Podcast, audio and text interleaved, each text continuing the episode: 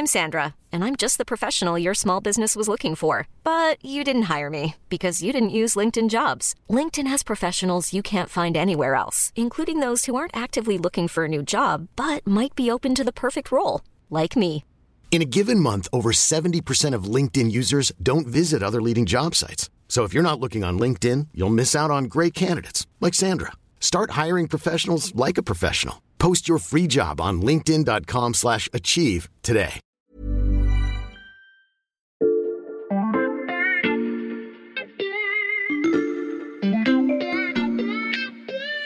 Salut, c'est Xavier Yvon. Nous sommes le mardi 25 avril 2023. Bienvenue dans La Loupe, le podcast quotidien de l'Express. Allez, venez, on va écouter l'info de plus près.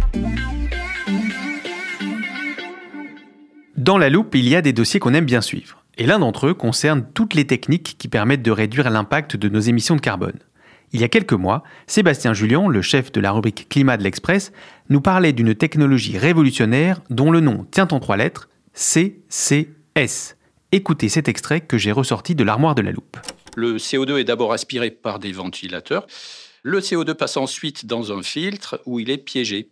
Ok, et maintenant qu'on a capturé toutes ces molécules de CO2, on en fait quoi? Alors il faut le stocker, sinon le captage finalement a- n'a que peu d'intérêt. Donc l'idée, c'est de retirer définitivement le CO2 qui est annexé dans l'atmosphère et qui contribue au changement climatique. Ce CCS, comme Carbon Capture and Storage, ou capture et stockage du carbone en bon français, pourrait nous aider à lutter contre le réchauffement de la planète. Le problème, c'est que jusqu'ici, ces techniques sont encore extrêmement coûteuses. Bien sûr que ça coûte cher d'enlever du CO2 de l'atmosphère, de le stocker ensuite. Pour l'instant, il n'y a, pas de modèle économique. En fait, voilà, il y aura beaucoup d'équations économiques à résoudre et pour l'instant, on n'a pas trop d'idées là-dessus. Si je vous en reparle aujourd'hui, c'est parce que ces équations économiques pourraient être résolues plus rapidement que prévu.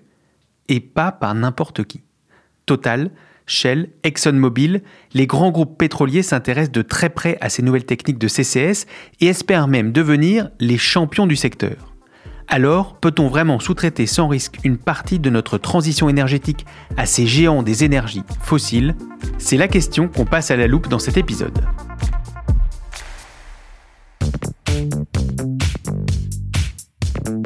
Salut Xavier, t'as bien préparé ton bonnet et ton écharpe Bien sûr, Valentin. Alors, on est prêt à partir. Laisse-moi peut-être te présenter avant. Valentin Ekirch, tu es journaliste à la rubrique Climat de l'Express. Et maintenant, à ton tour, tu peux me décrire notre destination? Oui, on va près de Bergen, en Norvège, Mhm. sur la côte ouest. C'est environ 7 heures de voiture d'Oslo. C'est un endroit magnifique, c'est ce qu'on appelle la porte d'entrée des fjords sur la mer du Nord. C'est un chapelet d'îles et tu vas voir, euh, aujourd'hui il fait très beau. C'est très bien, ça donne envie. Je te laisse rentrer les coordonnées dans le téléporteur et on y va. Ah bah dis donc, quand tu me parlais de la route des fjords, je m'attendais à quelque chose d'un peu plus joli. On est bien en bord de mer, mais j'ai l'impression qu'on est sur le chantier d'une usine. Mais en fait c'est ça Xavier. Bon, t'inquiète pas, euh, ça vaut quand même le détour. On est sur le site du projet Northern Light. Northern Light ça veut dire aurore boréale en anglais. Mhm. Et là, on est sur une installation pionnière, comme on n'en voit pas beaucoup. Mhm. Son objectif, ici, c'est de participer à l'abstraction du CO2 de l'atmosphère pour l'enfouir en profondeur. Mhm. Je te fais la visite? Avec plaisir. Alors, tu vois ces grosses installations sur le front de mer? Oui. Eh bien là, c'est un dock. Le but, c'est que les navires gaziers tout neufs, qui sont en cours de construction par Northern Light, vont arriver avec des cargaisons de carbone liquéfié. Donc du CO2 qui est refroidi et compressé pour être plus facilement transportable sous forme liquide. D'accord. Et ces gros tuyaux jaunes là, ils servent à quoi? En fait, le carbone va être pompé en dehors du bateau et puis il va circuler dans ces gros euh, pipelines que tu vois là Mhm. pour être acheminé jusqu'au terrain plat qui se trouve là-bas. Ah oui, je vois. Pour l'instant, il n'y a rien, mais d'ici quelques mois, il y aura 12 grandes cuves métallisées, comme celle qui est en train d'être redressée là-bas. Hmm. Et puis là-bas, euh, au bord de l'eau, si tu vois, il y a une espèce de petite construction en Mhm. béton. Ouais, c'est quoi? Eh bien, tu vois, c'est là d'où part le pipeline. En fait, le pipeline, il plonge dans les eaux du fjord, il longe le fond marin jusqu'à environ 120 km des côtes de Norvège. Et puis là, euh, à partir d'un puits, comme un puits de pétrole, il y a un grand tuyau qui s'enfonce à 2600 mètres dans le sous-sol marin pour enfouir le CO2. Et le CO2, il va être enfoui dans euh, ce qu'on appelle un aquifère salin. C'est en fait une, nappe phréatique remplie euh, d'eau de mer, d'eau salée, qui est inutilisable. Ok, et ensuite? Et bien ensuite, c'est à peu près tout. On attend que le CO2 y reste. Ce CO2 se solidifie sous la forme de cailloux. Et ce carbone qu'on va mettre sous la mer et qui va donc finir sous forme de cailloux, il vient d'où? Eh bien, grosso modo, il y a deux techniques. Avec Sébastien, souviens-toi, il y a quelques mois, tu avais visité l'usine de Climeworks en Islande, Oui, je me souviens. qui fonctionne un petit peu comme un aspirateur de CO2. Eh bien là, c'est une autre technique. Il te l'avait brièvement mentionné, j'avais repéré un extrait. Hmm. Tiens, j'avais préparé l'épisode sur mon téléphone portable. Écoute ça. On peut aussi retirer le CO2 avant qu'il ne soit libéré dans l'atmosphère. Il suffit alors de le capter directement dans les effluents des usines. On peut même penser que c'est une meilleure idée parce que la concentration du CO2 dans l'atmosphère est beaucoup plus faible qu'elle ne l'est dans les fumées d'usines. Donc on peut capter plus facilement des plus gros volumes. Donc voilà, ici c'est le choix qui a été fait. Northern Light a un partenariat avec deux usines dans la région d'Oslo qui émettent beaucoup de carbone. Mhm. L'usine Heidelberg qui est une cimenterie et puis Celsio qui est l'incinérateur de déchets de la commune d'Oslo. Donc si je comprends bien, le carbone sera capté directement dans ces usines, refroidi pour être liquéfié et transporté dans les navires gaziers, puis acheminé jusqu'ici à Northern Lights. Oui, tout à fait. Le début de cette captation et de liquéfaction du CO2, eh bien, c'est fait directement sur le site des usines. Et qui finance ce Northern Lights Eh bien, c'est là que ça devient intéressant, Xavier, puisqu'en fait, Northern Light, c'est ce qu'on appelle une joint venture, c'est-à-dire une entreprise cofondée par plusieurs autres. Mhm. En l'occurrence, ce sont trois groupes pétroliers Shell, Total Energy, que tu Mhm. connais bien, et puis aussi Equinor, qui est la principale entreprise pétrolière norvégienne. Mais pour l'instant, il y a quand même un souci. Pour le moment, ce n'est pas encore une activité rentable. Hmm. Si ce projet a vu le jour, c'est parce que le gouvernement norvégien subventionne ce projet à hauteur de 80%. Oslo a vu une opportunité de décarboner des entreprises qui, quoi qu'il arrive, auront du mal à réduire leurs émissions. On parle des cimentiers, comme Mhm. je te l'ai dit, des incinérateurs évidemment, et puis euh, ceux qui produisent des engrais. Hmm. En dépit des efforts qu'ils peuvent faire sur le plan de leur fourniture d'énergie, eh Mhm. bien, euh, leur processus euh, produit du CO2. Tu as dit que cette activité n'est pas rentable, mais si les pétroliers se lancent dans le projet, c'est qu'ils y voient quand même un intérêt. Oui, évidemment. Comme ils disent, ce ne sont pas des charities, ils ne font pas œuvre de charité. Le pétrole, ça a été un secteur économique extrêmement rentable, où ils pouvaient tirer d'énormes marges. Mais aujourd'hui, on voit bien que ce n'est pas forcément un secteur d'avenir. Mm. On voit que euh, le chemin de la transition énergétique nous mène vers une consommation beaucoup plus tournée vers les énergies renouvelables. Mm. Ces entreprises pétrolières le savent et elles cherchent aujourd'hui à diversifier leurs sources de revenus. Mm. Elles investissent dans le renouvelable, certes, et de manière relativement importante, mais euh, tu peux être sûr que si elles vont dans la captation et le stockage de CO2, c'est parce qu'il y a aussi un intérêt financier. Et d'ailleurs, je peux te dire que les investissements, eh bien, ils accélèrent véritablement. Sur ce point, si tu veux, on rentre à Paris et je t'explique tout ça. Très bien, je te suis.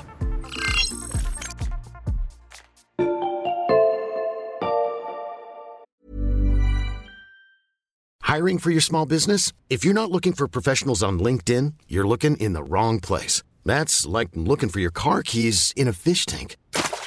LinkedIn helps you hire professionals you can't find anywhere else, even those who aren't actively searching for a new job but might be open to the perfect role. In a given month, over 70% of LinkedIn users don't even visit other leading job sites. So start looking in the right place. With LinkedIn, you can hire professionals like a professional. Post your free job on linkedin.com/achieve slash achieve today.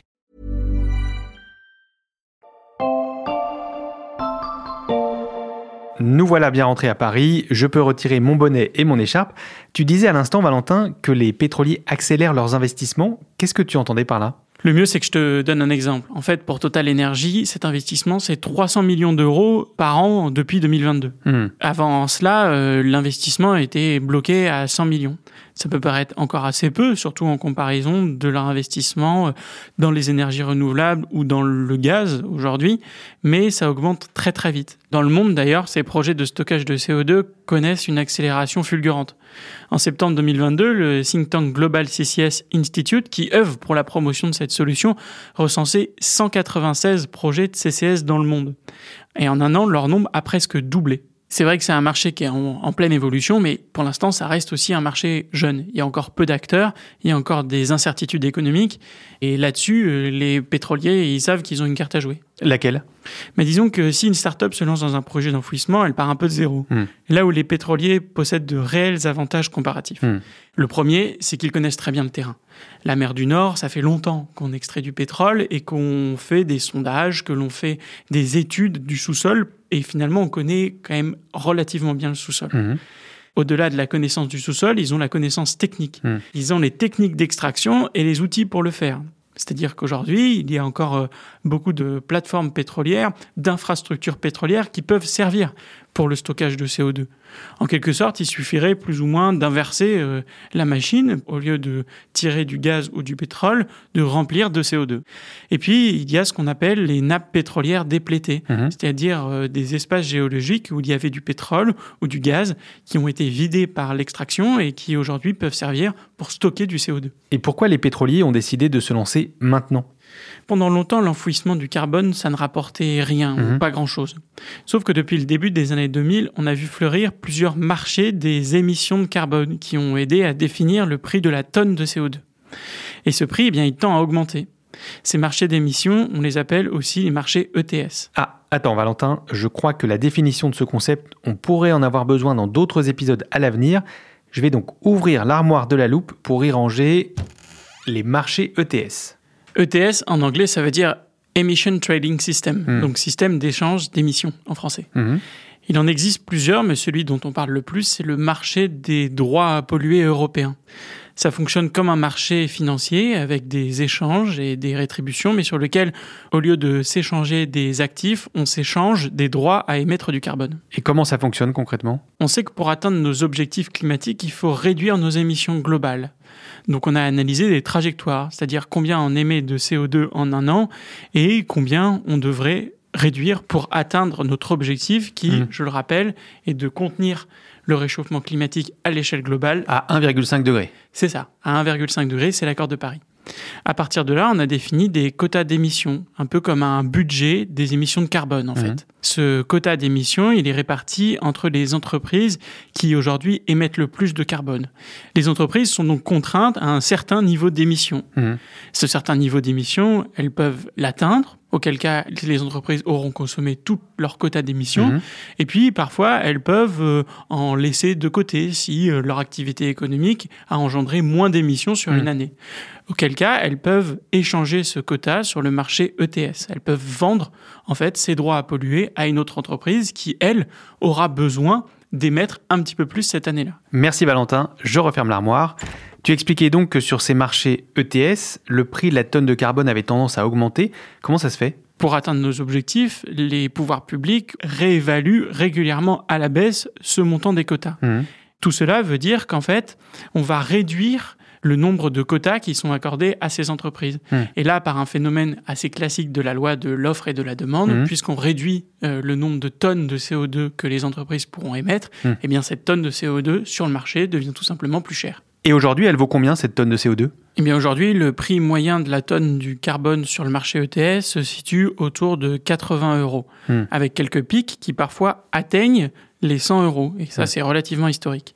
Les responsables de Northern Light aujourd'hui ne veulent pas euh, se positionner sur un prix de la tonne de CO2 à partir duquel leur projet deviendrait rentable.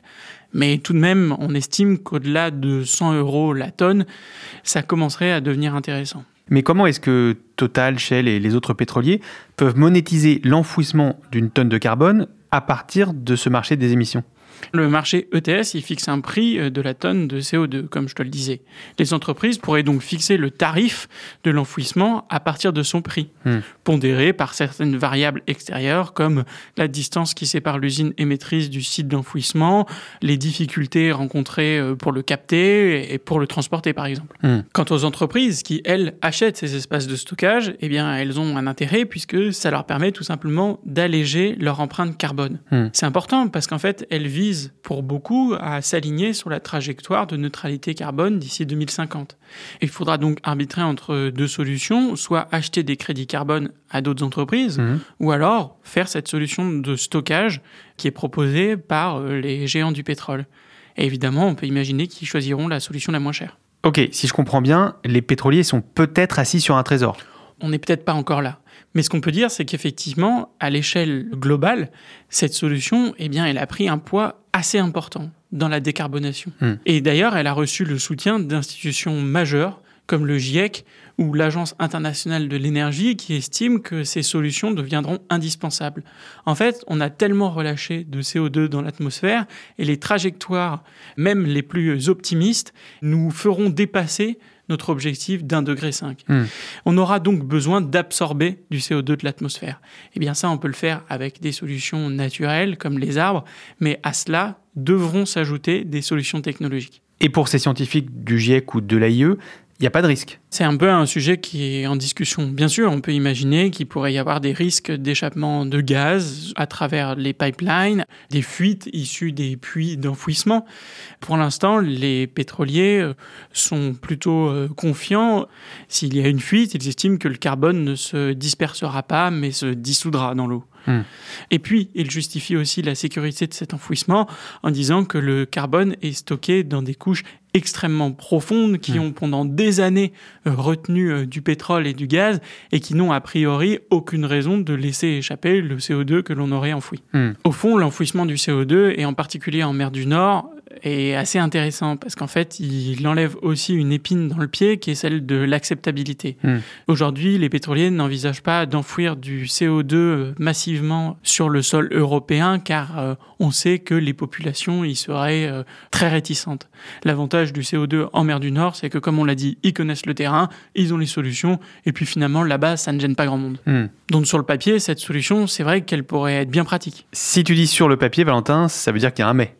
Oui, t'as raison, Xavier, tu perds pas le nord. bah oui, parce qu'en fait, ça reste une technique qui fait pas complètement l'unanimité quand même. Hmm. En fait, si l'enfouissement du carbone se généralise, certains scientifiques ont peur que cela détourne les entreprises d'un autre objectif essentiel pour atteindre notre objectif climatique, à savoir la réduction de leurs émissions.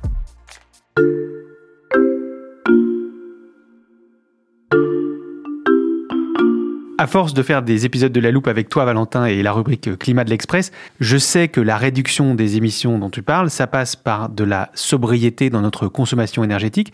Mais si demain notre carbone peut être capté, est-ce qu'on a vraiment besoin de se limiter? Eh bien oui, tu as raison, c'est un petit peu le problème. C'est-à-dire que pour certains, le problème euh, du CCS, c'est qu'on pourrait imaginer qu'on n'a plus besoin de réduire euh, nos émissions s'il y a la possibilité de les mettre littéralement sous le tapis. Hmm. Surtout que tout mettre en œuvre pour réduire les émissions d'une usine, eh bien, ça demande du temps et de l'argent. Hmm. Le jour où ça devient moins cher d'enfouir le carbone que de se restreindre, eh bien, plus personne ne va vouloir faire d'efforts pour réduire ses émissions, y compris les pétroliers eux-mêmes. Oui, les pétroliers qui font partie des plus gros émetteurs, est-ce que c'est envisageable à terme de les voir enfouir leurs propres émissions de carbone? Oui, effectivement, ils en parlent, mais pour l'instant, c'est pas le principal intérêt de la manœuvre pour ces entreprises. D'ailleurs, dans les annonces euh, majeures qui ont été faites, c'est avant tout du stockage commercial à destination des entreprises, Hmm. moins que pour eux. En fait, il y a un intérêt d'image aussi. Ça leur permet de présenter une solution vertueuse, tout en continuant d'émettre du carbone. Hmm. D'après l'ONG Reclaim Finance, d'ailleurs, dans une étude assez récente, la majorité des pétroliers ne sont pas en mesure de respecter les trajectoires qui leur permettraient d'atteindre la neutralité carbone en 2050. Mhm. Et puis il y a un intérêt financier, bien sûr, qui pourrait peut-être venir compenser une perte euh, de profit qu'il pourrait y avoir dans le pétrole, même si Mm. pour l'instant, on en est encore loin. D'ailleurs, comme on le disait un petit peu plus tôt, l'essentiel des infrastructures est payé par les États. Que ça soit pour Northern Light ou un certain nombre d'autres projets de CCS en mer du Nord, il y a des subventions étatiques ou institutionnelles qui sont relativement importantes et qui apportent évidemment un intérêt financier pour ces entreprises.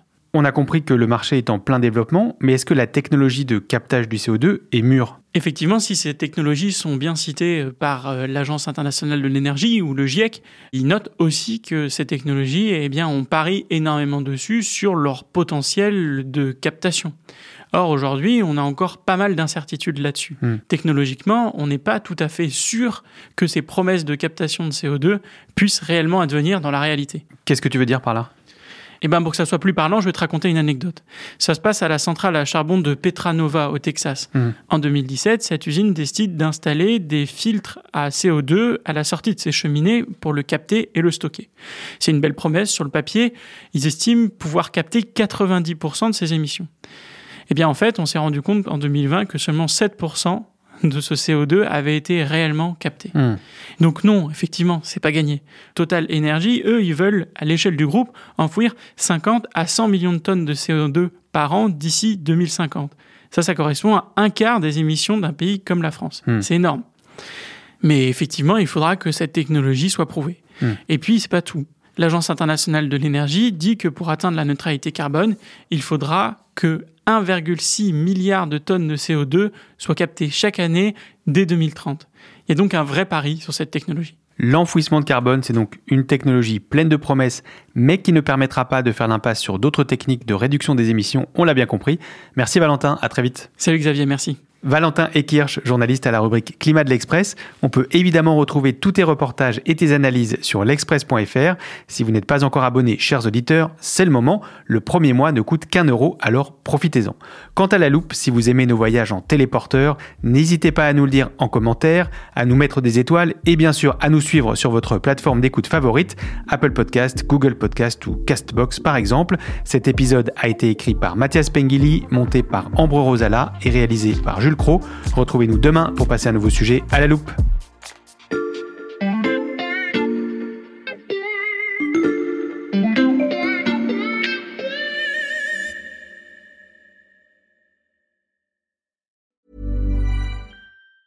Planning for your next trip? Elevate your travel style with Quince. Quince has all the jet setting essentials you'll want for your next getaway, like European linen, premium luggage options, buttery soft Italian leather bags, and so much more and is all priced at 50 to 80% less than similar brands. Plus, Quince only works with factories that use safe and ethical manufacturing practices. Pack your bags with high-quality essentials you'll be wearing for vacations to come with Quince. Go to quince.com/pack for free shipping and 365-day returns.